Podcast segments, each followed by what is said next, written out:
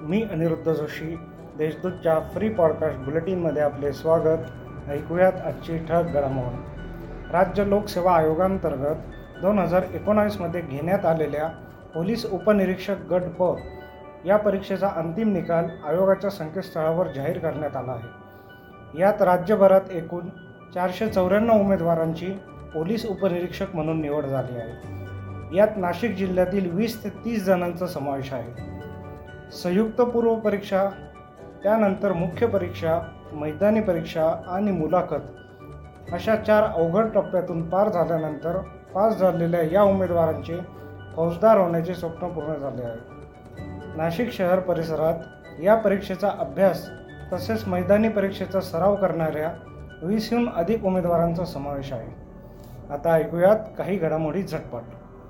जिल्हाधिकारी गंगाथरण डी. यांनी दहा मार्च रोजी जिल्ह्याच्या सर्वोच्च प्रशासकीय पदाचा पदभार स्वीकारला. पदभार घेऊन पंधरा दिवस झाल्यानंतर त्यांनी काल पत्रकारांसोबत संवाद साधला. पत्रकारांसोबत संवाद साधताना पत्रकारांनी विचारलेल्या निम्म्याहून अधिक प्रश्नांना त्यांनी मला अजून माहिती नाही मी लक्ष घालतो एवढेच उत्तर दिले. त्यामुळे जिल्हाधिकाऱ्यांना जिल्ह्यातील प्रश्न समजून घ्यायला अजून बराच वेळ लागणार असल्याची चर्चा रंगली होती.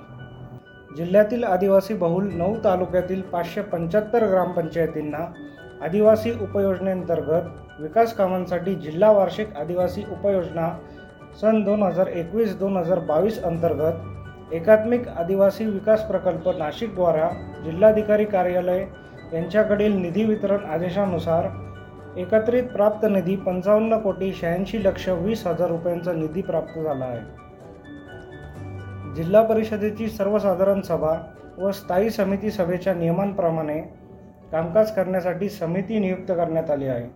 प्रशासक म्हणून मुख्य कार्यकारी अधिकारी लीना बनसोड यांनी कार्यभार हाती घेतल्यानंतर आता मुख्य कार्यकारी अधिकारी यांच्या अध्यक्षतेखाली या समितीचे कामकाज चालणार आहे. पर्यटन संचालनालय नाशिक विभागातर्फे शनिवारी Gangapur धरणाजवळील M T D C grape park resort येथे नाशिक द्राक्ष पर्यटन महोत्सवाचे आयोजन करण्यात आले आहे. जिल्ह्यात गेल्या चोवीस तासात एक नवीन कोरोनाबाधित रुग्ण आढळला आहे. तर आठ रुग्णांनी करोनावर मात केली आहे. या होत्या आत्तापर्यंतच्या ठळक घडामोडी. सविस्तर बातम्यांसाठी देशदूत डॉट कॉम वेबसाईटला भेट द्या.